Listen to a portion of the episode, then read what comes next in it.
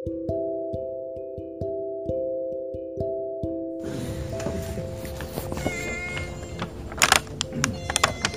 eh, teman-teman Allah muliakan Azanullah wa yakum. Jadi tema malam ini sebetulnya kan spoilernya sudah pernah disampaikan minggu lalu ya. Jadi bagaimana eh, hashtag harap maklum ini sebetulnya bukan cuma harus menjadi adab kita di PHB tapi harap maklum ini harusnya menjadi adab kita dalam bermuamalah jadi dalam Al-Quran itu ada istilah dakwah, ada istilah tabligh. Nah istilah dakwah dan tabligh ini punya makna masing-masing. Dan tiap peran itu itu apakah dia punya peran dakwah atau dia punya peran tabligh.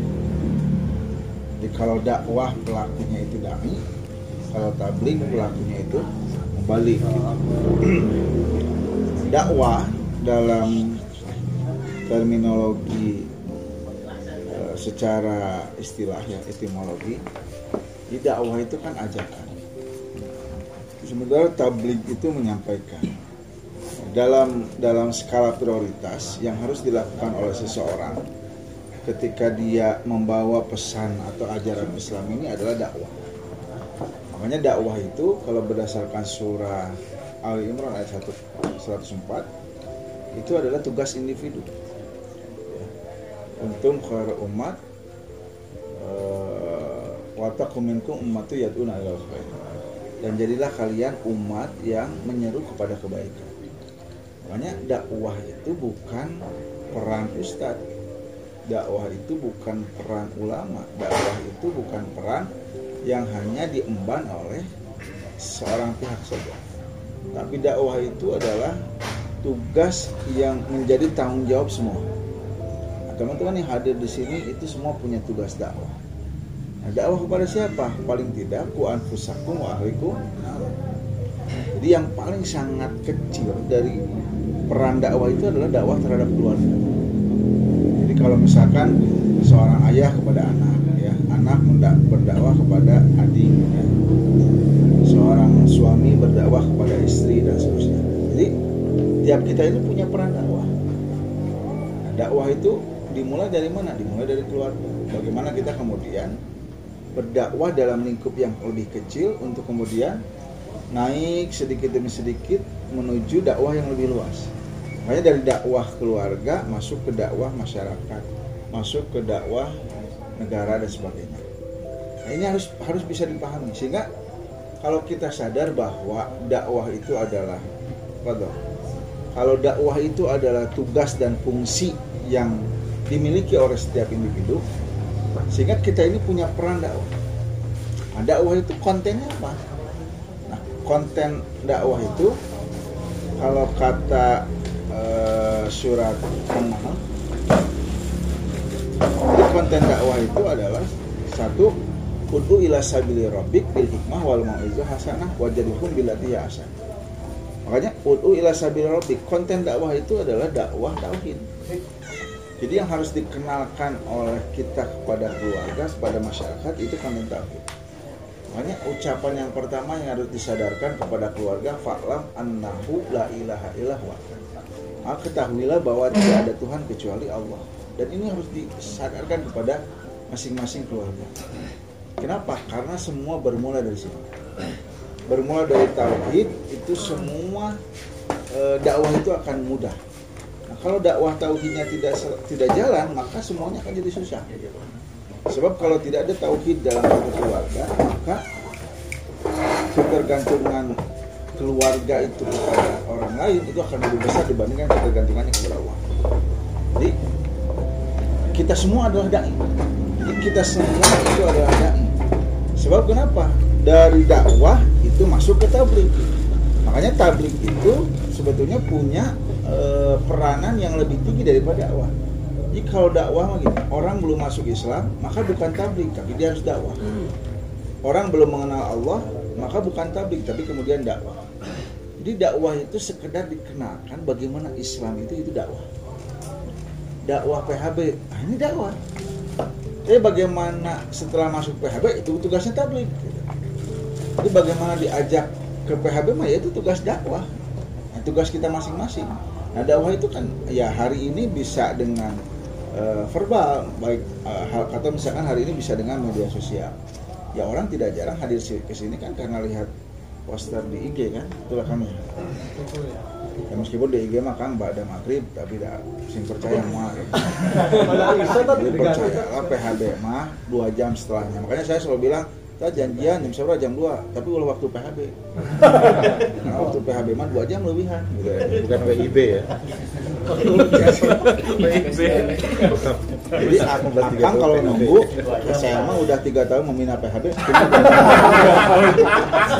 maklum tapi kan tadi saya datang duluan kan jika ada emosi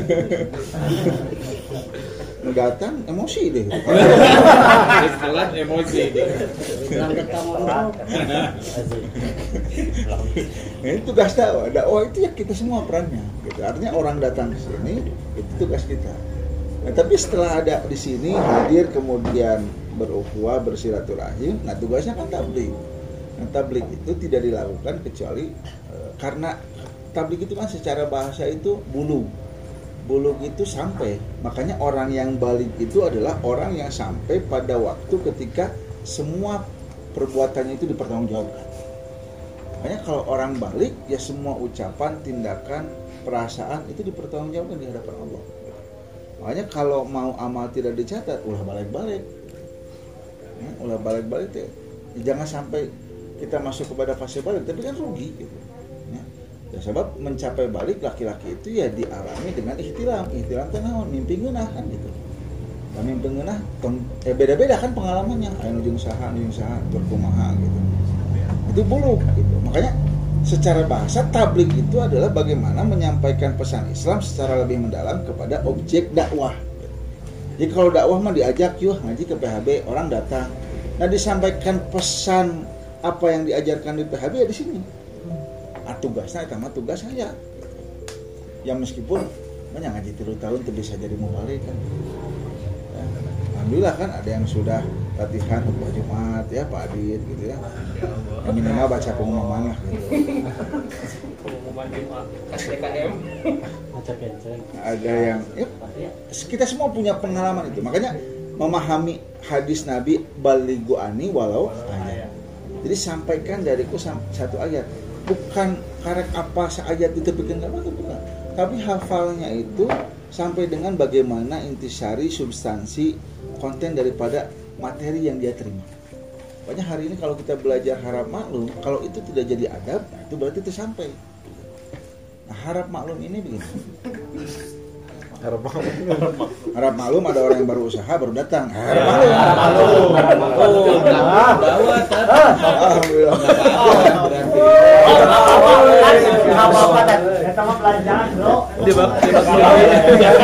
Prepare-nya lama ya. Maklum, maklum. Ketuanya ini pak. harap malu Harap malu sama istri nggak nih?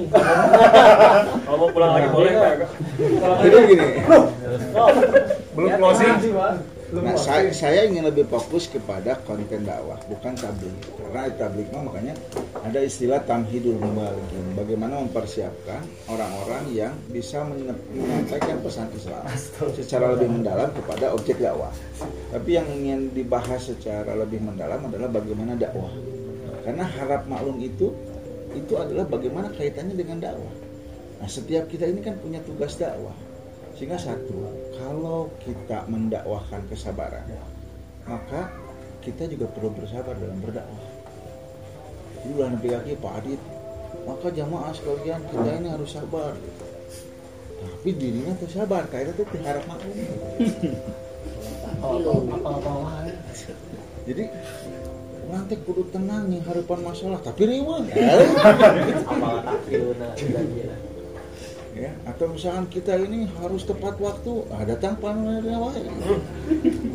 Nah, jadi mendakwahkan kesabaran maka kita juga perlu bersabar dalam dakwah. Dan dan Allah kan ini watawasaw bisabri watawasaw bil haqi watawasaw sabri. Jadi bagaimana ketika mendakwahkan kesabaran, nah maka kita juga perlu bersabar dalam dakwah. Bagaimana orang melihat eh, sabar itu teraplikasikan kecuali kemudian orang yang mendakwahkan itu kan terlihat sabar. Dari sabar mah no penting katingali kabatur sih susah gitu lah. Namun ya kan ada orang yang segala punya gitu ya, tapi segala dikeluhkan. Aing teu boga, tah tapi teu boga masih kan teu boga masalah padahal hati nanti ya Allah ciri luar biasa. Ya. Kembali eh teh teh asa kasini teh teh usah.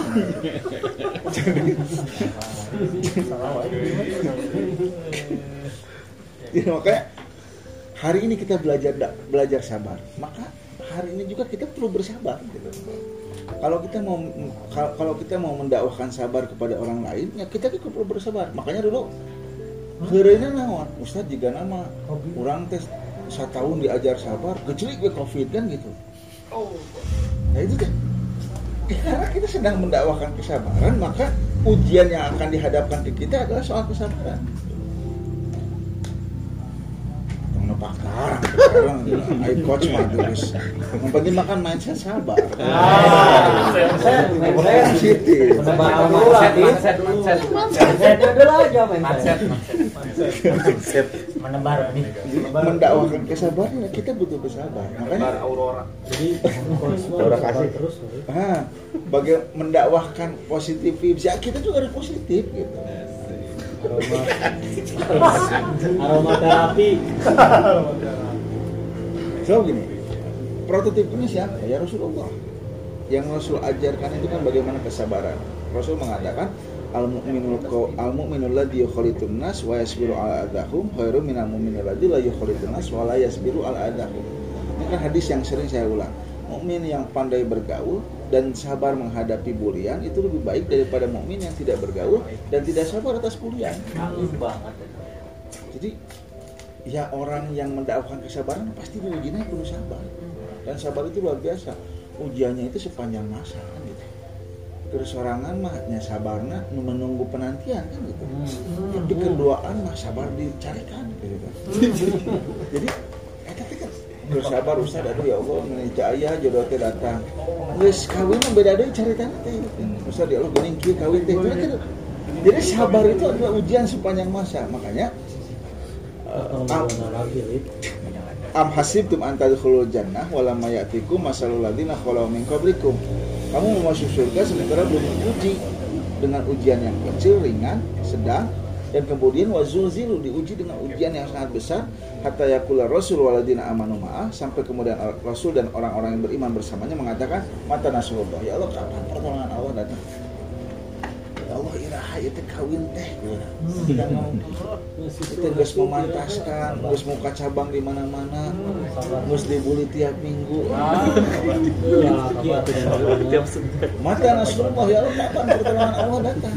Ya, Masya Allah luar biasa ada yang mungkin dulu punya cabang usaha di mana-mana ya. Sampai kemudian pindah kota. Tapi alhamdulillah hari ini Allah berikan usaha baru lagi kan gitu. Kan buah kesabaran gitu. Meskipun cangasaan saya mah itu gitu kan. Diajarkan gitu kan.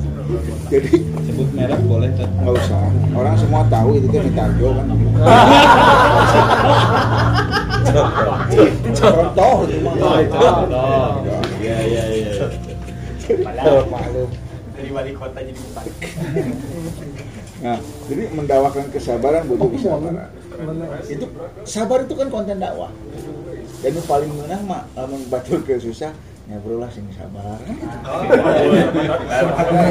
Itu paling menah gitu yang ada saran gitu kayak. Iya, iya. Eh sia tinggal lama kan gitu. Sabar, Iya, sabar, Sabar. Sabar, Bang, sabar. Nah, yang itu kan konten sabar. Jadi Bisa dong. Harap maklum. Dari kalau kita mau memaklumi, kalau ada orang yang kemudian tidak sabar dalam hidupnya. Mungkin kita juga akan bertemu dengan kondisi dan situasi seperti itu. Jadi sering kali kita ini, nah itu tadi, sering kita memaklumi orang lain. Ya, sering kita ingin dimaklumi orang lain, tapi sering kita tidak mau memaklumi orang lain. jadi lamun kabatur mah ya sing sabar lah tuh ujian teh sikap gitu. Tapi ketika dia tidak punya masalah orang lain ngomong gitu "Mau sabar sabar sabar lah. Kan sok itu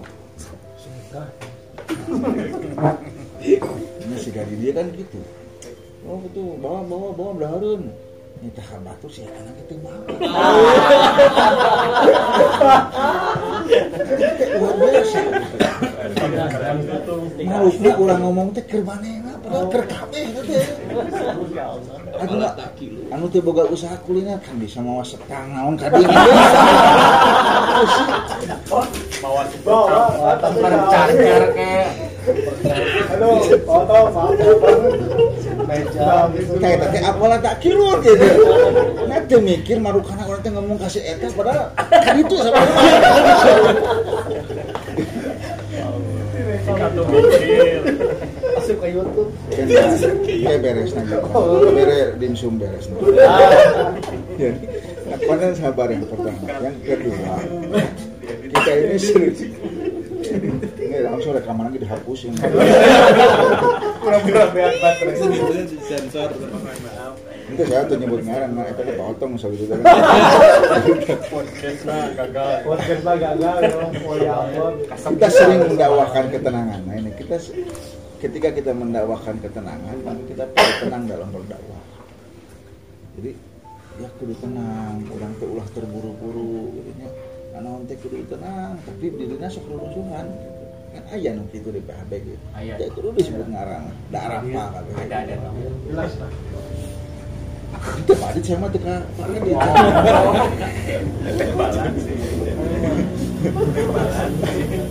Makanya al inatu min Allah wal ajalah min asyaitan. Tenang itu dari Allah, buru itu pasti dorongannya dari hawa nafsu. Ya. Makanya ketika kita mendakwahkan ketenangan, ya kita sendiri perlu tenang. Dan Rasul ini adalah prototipe lagi-lagi orang yang bagaimana beliau mendakwahkan ketenangan dan beliau terlihat tenang dalam memutuskan sesuatu. Nah, harap maklum ketika ada orang yang tidak tenang dalam hidupnya. Ya, coba ini dan orang dia satu waktu bakal bertemu dengan situasi di mana mungkin kita juga tidak bisa tenang. Kalau ada orang yang tidak tenang dalam hidupnya, yang mungkin kan, makanya kalau mau di jalan kan yang nyiap gitu.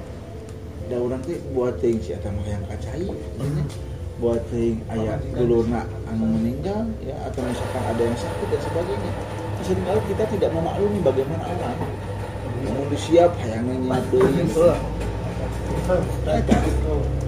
Kamu langsung mas make mercy itu. Lah. Cara deh. Dina? Dina Dina. Semakin mercy. Lima sembilan. Jauh deh make mercy mah urang. Oh, iya. Tahun gul. Emang kadangnya saya gitu. Karena itu tenang. Satu objek. Sabaran. Oh iya sudah ya. Oh, tidak datang lagi. Ya tidak datang datang deui pasti datang gitu. Agama soleh punya agama. Agama solehan. Sabar, tenang. Lebih hijrah. Nah, yang sering kali disampaikan kita dalam berdakwah, kan kita ini anggaplah kita ini semua dai. Kita sering bilang sama orang udah sabar. Kita juga perlu sabar gitu. Yang bisa tenang lah, alami pasti ayam solusinya. Tapi orang kadang-kadang tidak tenang. Yang ketiga, sering kita berkatakan kepada orang lain dan ini menjadi bagian dari konten dakwah kita, itu ikhlas. Ketika kita mendakwahkan ikhlas, maka kita perlu ikhlas dalam mendakwah. Jadi kita sering mendakwahkan keikhlasan. Hidup itu harus ikhlas, sedekah itu harus ikhlas, ngaji itu kudu ikhlas, mau dimsum itu kudu ikhlas gitu. Ya. Nah, ikhlas maka katinggal di tiap minggu teh aya deh. Oh. Ya makan ayam mau pulang ketong gitu ya. Ke disindir datang ke teu mantu. Aya eta teh nu kitu. Ayo nu promo unggul di awal ya. Jadi nah, ikhlas dalam berdakwah. Nah, kita pun juga sama harus ketika kita mendakwahkan keikhlasan maka kita juga perlu ikhlas dalam berdakwah. Nah, ikhlas berdakwah itu kumaha itu. Ikhlas dalam berdakwah itu adalah dia tidak peduli lalu masalah ini. Cacian dari para pencaci. jadi kita ini sering kali ngadakwahkeun keikhlasan ka batur eh hari sedekah mah kudu ikhlas hari dakwah mah kudu ikhlas tong harapkeun naon gitu nya jadi ketua PHB di sini ke batur kan ikhlas gitu karena dia uang bahat bayarannya baik gitu, gitu. ya tapi kita kita juga perlu ikhlas dalam berdakwah nah. makanya harap maklum ketika ada orang yang mungkin dalam perjalanan hidupnya ya, ketika dia merasa menuntut sesuatu atas yang sudah dia berikan harap maklum wajar manusia menemukan kondisi seperti itu tidak orang lain nanti makanya kata Imam Ibnu Qayyim al Jauziyah kalaulah dakwah harus disampaikan oleh orang yang tidak punya kesalahan sama sekali maka tidak akan sampai Islam hari ini kepada kita. Karena memang ngerti gitu. tidak tidak ada orang yang kemudian terlepas terbebas dari kesalahan. Sebab yang maksum itu hanyalah nabi. Dan kalau dakwah itu harus disampaikan oleh orang yang maksum maka tidak ada tidak ada seorang pun yang bisa berdakwah kalaulah kita ini punya tugas dakwah masing-masing setiap kita ini punya tugas dakwah masing-masing sementara dakwah itu harus disampaikan oleh orang yang tidak punya kesalahan orang tuh mau bisa dakwah. Mereka keluarga, mereka budak, mereka masyarakat. Ya. Masya Allah. Saya sudah sampaikan kemarin di istiqlal yang buat Allah mudah kalau mau menampakkan aib seseorang ya. kan kita pernah belajar bagaimana melihat sesuatu pengalaman kejadian tragedi apa pun yang kita lihat itu dengan mindset Rabbana makhluk terhadap ya Allah nggak ada yang sia-sia daripada apa yang pernah kita lihat daripada apa yang pernah Allah tontonkan kepada kita. Semua jadi hikmah dan pelajaran. Ya. Eh, ya hari kita kan kemarin di, di diributkan oleh sesuatu yang mungkin sebagian teman-teman sudah tahu sudah tahu ada yang mungkin belum tapi jangan jadi penasaran ya kemarin kan video viral salah, perso- salah satu personil eh, apa grup band girl ya girl band ya Nggak sengaja itu yang itu teh yang JKT48 nih gitu. Mati dia. Eh, jangan jadi penasaran Kesenggol kan kesenggol. yang kesenggol ya terus bel bel bel gitu. ya. kan buat apa mau mudah gitu. Ya. mau memperlihatkan aib seseorang itu mudah makanya Allahumma aurati ya. Ya Allah jaga eh, aurat. Aurat itu kan aib kita. Setiap kita punya kesalahan punya aib punya dosa maksiat yang pernah kita lakukan ya. Mungkin dalam hidup kita ayam itu pernah. Tentunya kalau laki-laki mah masturbasi gitu ya. Tapi mungkin ada yang tiap malam kan nggak tahu tidak ada orang yang tahu bagaimana yang kita lakukan setiap hari di kamar mandi kan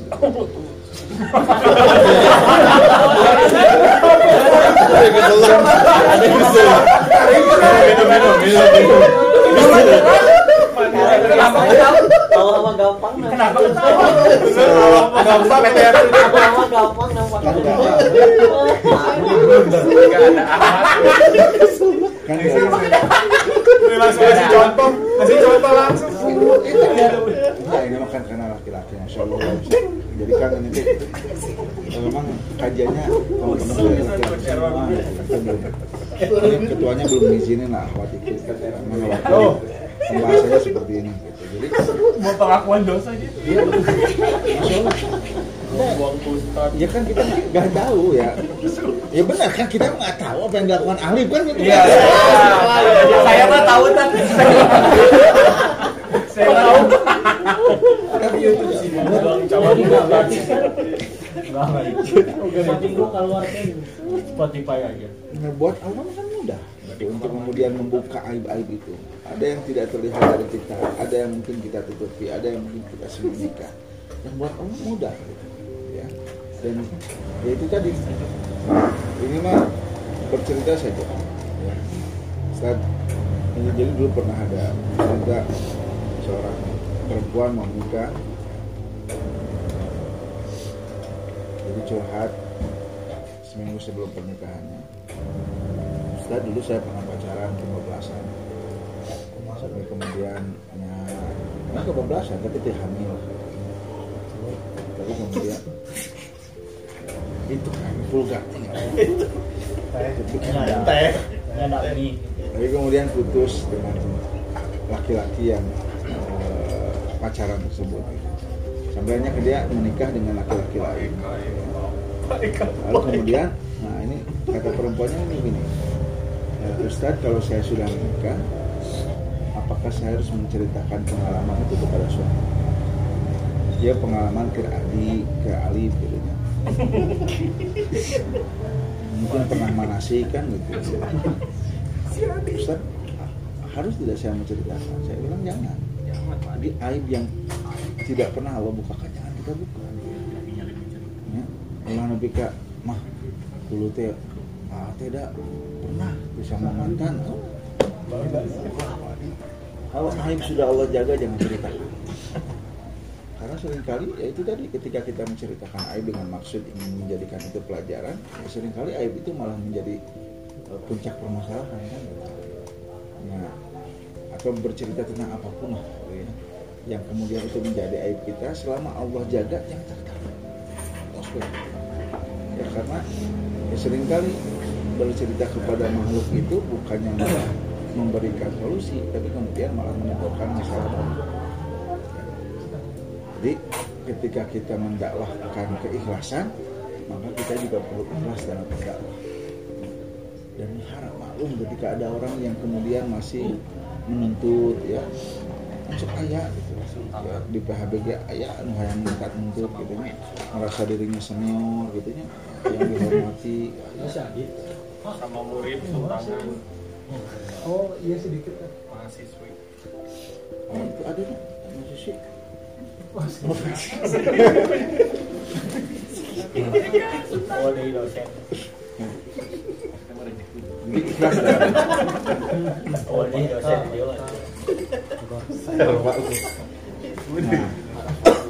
titik empat, ketika kita mendakwahkan pengorbanan, maka kita juga perlu berkorban dalam berdakwah. Kita ini harus berkorban, bla bla bla. Ya, kita juga harus berkorban dalam berdakwah. Nah, di antara pengorbanan dalam dakwah itu yaitu tadi, gitu, yang minimal lah eh, berkorban atau nah, sami usah kalimat bisa gratis, ya, itu kan bagian dari pengorbanan dalam dakwah. Jadi ketika kita tidak bisa ketika kita tidak bisa berdakwah dengan kata-kata, berdakwah dengan apa yang kita miliki. Kita nggak bisa berdakwah dengan kata-kata. Lalu bagaimana? Ya kita berdakwah dengan bilhal. Bilhal itu apa? Tunjukkan sikap. Ustaz saya emang nggak bisa dakwah dengan hal wajah hidup di anfusikum wa alikum. Maka berjihadlah dengan harta. Ya kalau kita punya dimsum, ya udah dakwahnya dengan harta. Minimal orang melihat, masya Allah luar biasa ya tiap minggu bawa dimsum. Gitu ya. Ini juga mudah-mudahan jadi motivasi tiap minggu bawa dimsum. eh tong seuri turutan gitu tuh maksudnya mah. Jadi kan dia mau dakwah. Nah. Tidak. Kain kul besi kan besi, besi dijual bisa jadi martabak.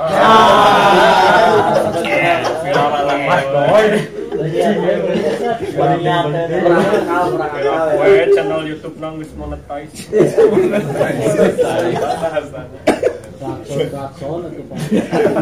Itu. Itu tadi ketika kita men- mendakwahkan pengorbanan, ya maka kita juga perlu berkorban dalam. Ketika kita mendakwahkan pengorbanan, ya kalau kita menganggap PHB ini bagian dari dakwah kita, ya kita mesti berkorban dalam dakwah ini. Bagaimana kemudian orang merasa betah, bagaimana orang kemudian merasa eh, nyaman berada di sini, gitu kan? Tapi kalau semuanya sudah dibalut dengan hashtag harapan, beres gitu, ya. Mulai ngerasa kurang mau berkorban di PHBT, harapan gitu. Ya. Makanya saya tuh dihargaan tiap minggu bawa dimsum teh gini dibully we anggar gitu. Semua percaya mau dimsum mau dibully. Untuk doanya. Jadi tiga kali kenawa angges langsung aja. Tiga kali nama leungit aja teh gitu. Jadi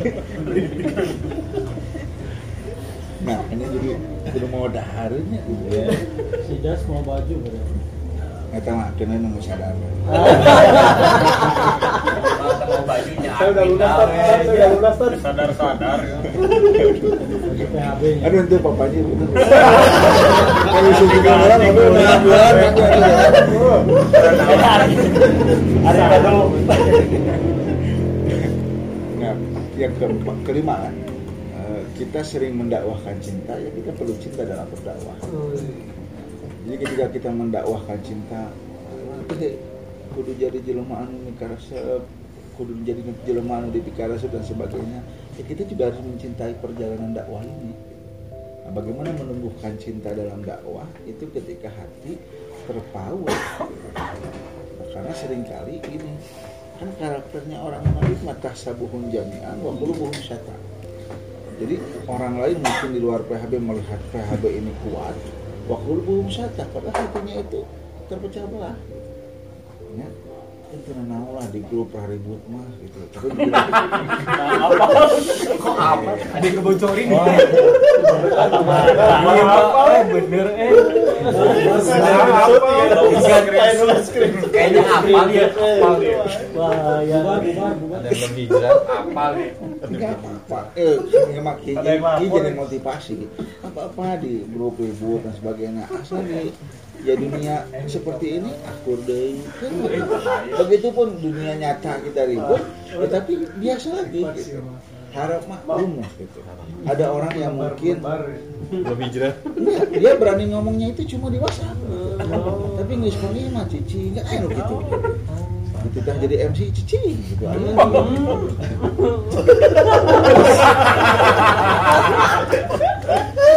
Eh, masih ditunjuk kan ada. Saya masih apa masih belum nanya nanya. Ini mah di luar saya mau dia. Hafal ya api-api. Ini mah grup grup komunitas lain yang tak ada lah. Oh, Nah, dia mau di sana. pengusaha inya ya. Eropa. Nah, itu yuk. Ketika hati terpaut, maka kemudian jadi satu.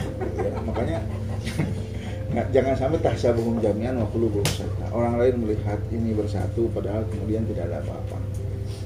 Nah, ketika hati saling memahami, ketika diri saling bisa mengerti, maka jalinan cinta itu akan ter- terbangun. Jadi di antara jalinan cinta terbangun itu adalah ketika kita merasa albunyan ya sudah ba'duha ba'du. Jadi orang mukmin dengan mukmin itu kalbunyan. Orang mukmin dengan mukmin itu bagikan satu bangunan. Ketika orang lain merasa sakit, maka mukmin yang satunya lagi akan merasa sakit. Jadi kalau ada orang yang kemudian sedang terpuruk, misal ya eh, usahanya tutup, kemudian atau misalkan usahanya nggak maju-maju gitu ya, ya harus peka. Gitu.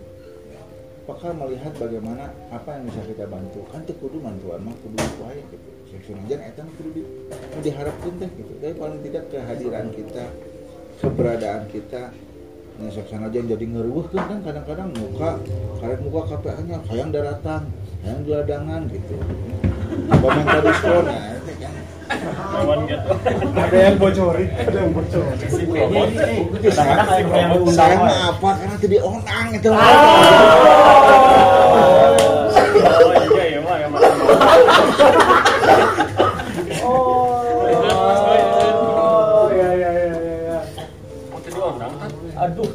masa agit diundang Ustaz. Oh. Dasar. Dasar di Spotify loh. Peniga kok. Mi Tarjo Merapi. Ini terapi. Jadi ketika kita mendakwahkan cinta, maka kita juga perlu mencintai dakwah. Ya. Sok cintai dakwah. Jadi kalau kita merasa, ya kadang-kadang sesuatu yang kita tidak rawat, ya, tiba-tiba akan terasa efek kehadirannya ketika kita meninggalkan. Ya.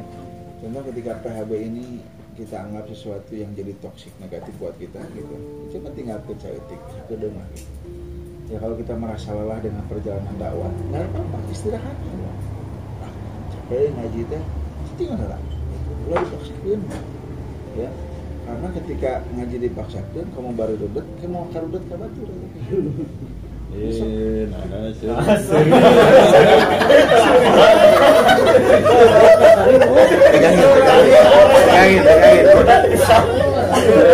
batur batur Jadi nyarudatkeun gitu. oh udah dah tapi mah teu niat Istirahat jadi sering kali kita ini kan bertemu eh, kondisi di mana ya Allah lelah capek dakwahnya istirahat ya. Sebab kenapa? Sebab kelak akan muncul kerinduan kita kepada perjalanan dakwah itu. Sok dia mau bagelan ke haradu datang dari yang menemukan keasikan dalam perjalanan dakwah Oh, ini. kamu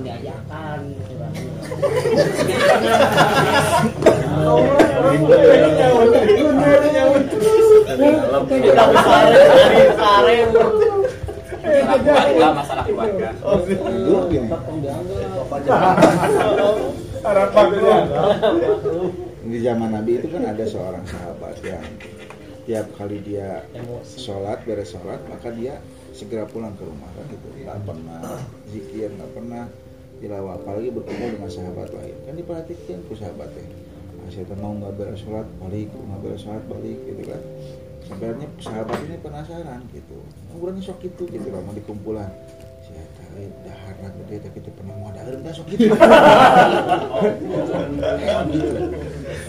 Ayo ngomong gitu dah ngomong bung ayam gitu kan. Gitu. jadi kan ke sini orang itu gitu gitu maklum. Gitu Jadi sahabatnya kan sama. Sahabat juga mikir aku mau tiap sholat kita sudah orang-orang kita tidak orang mondok mau tarik dan sebagainya gitu. Akhirnya ngadu sama Rasul ya Rasulullah ini sahabat ini tiap kali sholat beres sholat pulang beres sholat pulang. Ini Nabi nanya. Nah, ini filosofi haram malam itu dari sini. Jadi jangan buru-buru kita menilai orang lain yang tidak sama dengan ekspektasi kita. Ya kita ekspektasi semua orang di PHB ini bawa makanan gitu ya. tapi kan kasih dalam muncul gitu gitu kan gitu gitu maksudnya kan kita perlu harap maklum ya mungkin ada. Ya itu tadi ketika Nabi bertanya kepada sahabat ini kenapa engkau setiap kali sholat buru-buru pulang. Ya kata sahabat ini ya Rasulullah rumahku itu berdampingan dengan tetanggaku yang pohonnya pohon kurmanya itu sebagian dari bahannya itu itu berada di rumahku gitu dan setiap pagi salah satu buah kurma dari pohon itu itu selalu terjatuh. Satu waktu anakku kemudian memakan buah kurma yang terjatuh tersebut dan aku merasa itu bukanlah makanan halal yang mesti dia makan maka setiap pagi yang aku lakukan adalah membersihkan buah kurma tersebut lalu aku berikan kepada Karena itu apa ya orang masuk ngabayan itu sih dengar kedua pisan gitu. Cara ngaji deh di rumah nanti ada yang kebutuhan yang perlu dia beresin. Mau kabur buru mau kamau siapa terang ngaji itu mah haram maklum. Orang dia larangan tidak tahu karena kan kita tidak pernah tidak hadir. Selalu hadir. Tapi orang mah mana datang nih baik. nanti di ngaji di luar di lain karena merasa ada sesuatu yang lebih gitu ya. Mungkin tidak dibully di luar mah gitu. jadi perlu hashtag haram maklum itu. Bukan kita berikan kepada orang lain tapi karena diri sendiri. Jadi kalau ada orang yang kemudian tiba-tiba setelah dia ngaji lama tidak ngaji dan kita tahu mungkin di luar dia membuka usaha ulah buru-buru nyimpul tuh. Siapa? Pasti sibuk karena usahanya. Itu ngaji. Kan buru-buru. Tapi kan kecil dalam untuk ngaji kan jadi nyata mah ke diri nah. jadi kita mesti memaklumi kepada orang lain saya akan menunjukkan tadi ya Saya mukanya tegang. Aduh, ya Allah. Itu mah aman dong. Karena ada pengalaman. Izinnya langsung dari bukan anda yang berperan Kang Edo mah kan ngaji diamarahin. Marahin, iya. Dibalik Karena dibatu. jadi kalau misalkan ada di grup yang agak keras ya sering memprovokasi dan mungkin lama si Eta gitu mah tuh Bubarkan, bubarkan. Dari jeratan. IG tam IG tam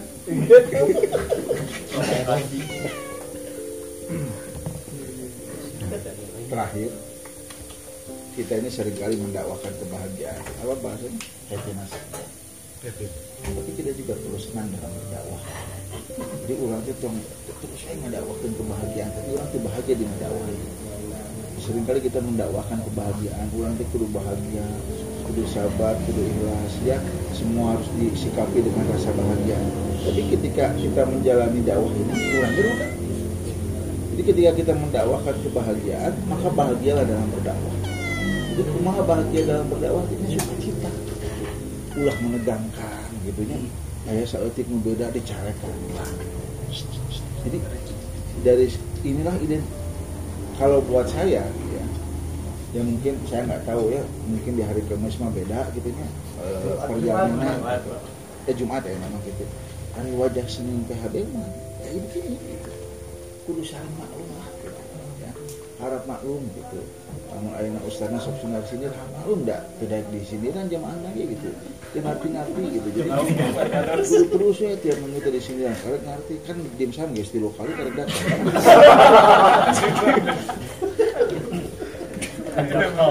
Darius mau. kurang mau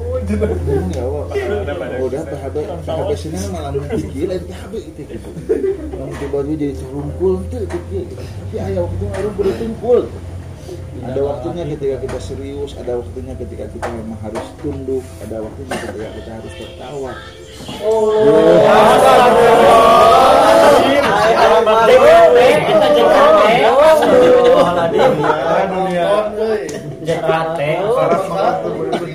Malu. jadi harus bahagia dalam berdakwah. Bahagia dalam berdakwah pak. Rayakan dakwahnya dengan sukacita. Nanya tengah bakar getah dengan dakwah ya kata Allah kan ikmalu fasayallahu amalakum berdakwalah beramalah maka Allah akan melihat perjalanan dakwah. Terlalu sayang kalau dakwah ini disikapi dengan sesuatu yang terus tegang tegang. Maka sikapi dakwah ini dengan riang sikapi dakwah ini dengan sukacita sikapi dakwah ini dengan tenang. Belajarlah sabar sebelum kita mendakwahkan kesabaran belajarlah ikhlas sebelum kita mendakwahkan keikhlasan. Belajarlah tenang sebelum kita mendakwahkan ketenangan. Dan belajarlah bahagia sebelum kita mendakwahkan kebahagiaan kepada orang belajarlah untuk memaklumi orang lain sebelum kita minta dimaklumi orang lain. Jadi we, belajar untuk mawadaharin sebelum dititah mawadaharin itu tak gitu jadi lamun kita hayang disindir ya buru-buru buru rasa ayang ngecan bahwa ya minggu hari kabagian pasti kena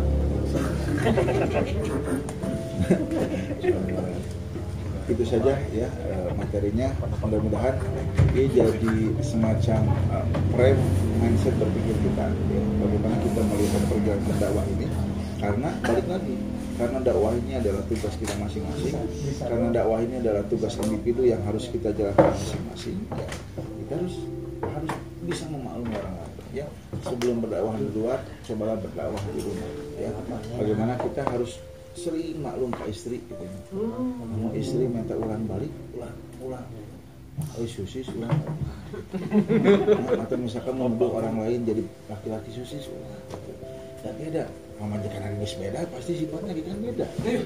Ayah mau diabur ayah mau diantar. Kan mana tadi pertanyaannya ke pemajikan itu pertanyaannya beda gitu. Mungkin perempuannya lebih sabar. Ada yang yang pulang oh udah langsung kan gitu buru-buru gitu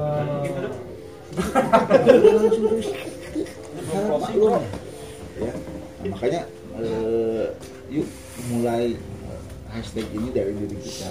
Sebelum kita meminta orang lain menjalankan hashtag ini. Maka eh, milikilah harap maklum ini ketika kita berpikir terhadap orang lain. Ya, tapi ketika kita berpikir terhadap diri sendiri jangan juga dimaklumi orang lain. Jadi orang masuk tidak hidupnya yang dimaklumi ya kebetulan tapi orang tidak pernah memaklumi orang lain ya itu kan aib. Sebenarnya kan nilai-nilai toleransi. Tapi kan mau dipakai hashtagnya toleransi berat itu itu. Sangat pas pancasila kena jadi harap maklum saja gitu ya. Eh, lama ayah tiba-tiba ke ngaji ringtone burung harap maklum. Ya, lain itu nanti ada anu mah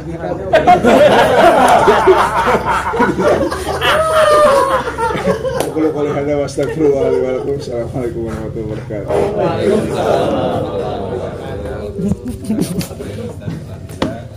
Sapage terakhir.